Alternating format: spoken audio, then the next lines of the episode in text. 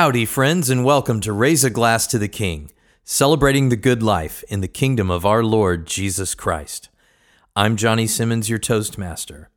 Tonight we will lift a toast to King Jesus in praise and thanksgiving for his restraint. Tonight's reading was in Psalm 78, and it was talking about how Israel would go astray and God would punish them, and then they would provoke him again and sin again and turn to idolatry. And it talks about how the Lord was merciful and he forgave their iniquities and did not destroy them. Time after time he restrained his anger and did not stir up his full wrath. He remembered that they were but flesh, a passing breeze that does not return. Now, certainly these days we could say there is all kinds of idolatry, both in and out of the church, and our nation has surely provoked the Lord Jesus to anger. And Psalm 2 has told us that his wrath is easily kindled, and those who don't kiss the Son can perish in the way.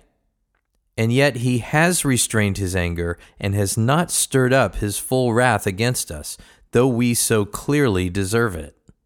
And this, as scripture goes on to say, is all, of course, because of his great love for us. Our Savior Jesus Christ loves us, and he rules over us in a kindly way. Though he is provoked, and though there can come a time when there is nothing left to do but destroy a nation, he restrains his anger and forbears with his people because of his great love for us. And we should celebrate that kindness, though we should never presume upon it. So, whatever you're enjoying this evening, lift up your glass with me. Here's to our good, patient King, Jesus Christ.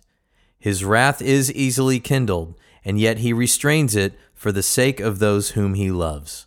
May our provocations cease, and may we glorify him in obedience to his law. To the King.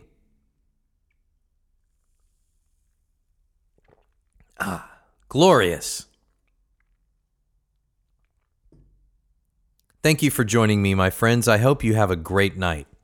Tonight's toast was with a magnificent Perpetual Peace Bourbon Barrel Aged Wee Heavy by No Label Brewery in Katy, Texas.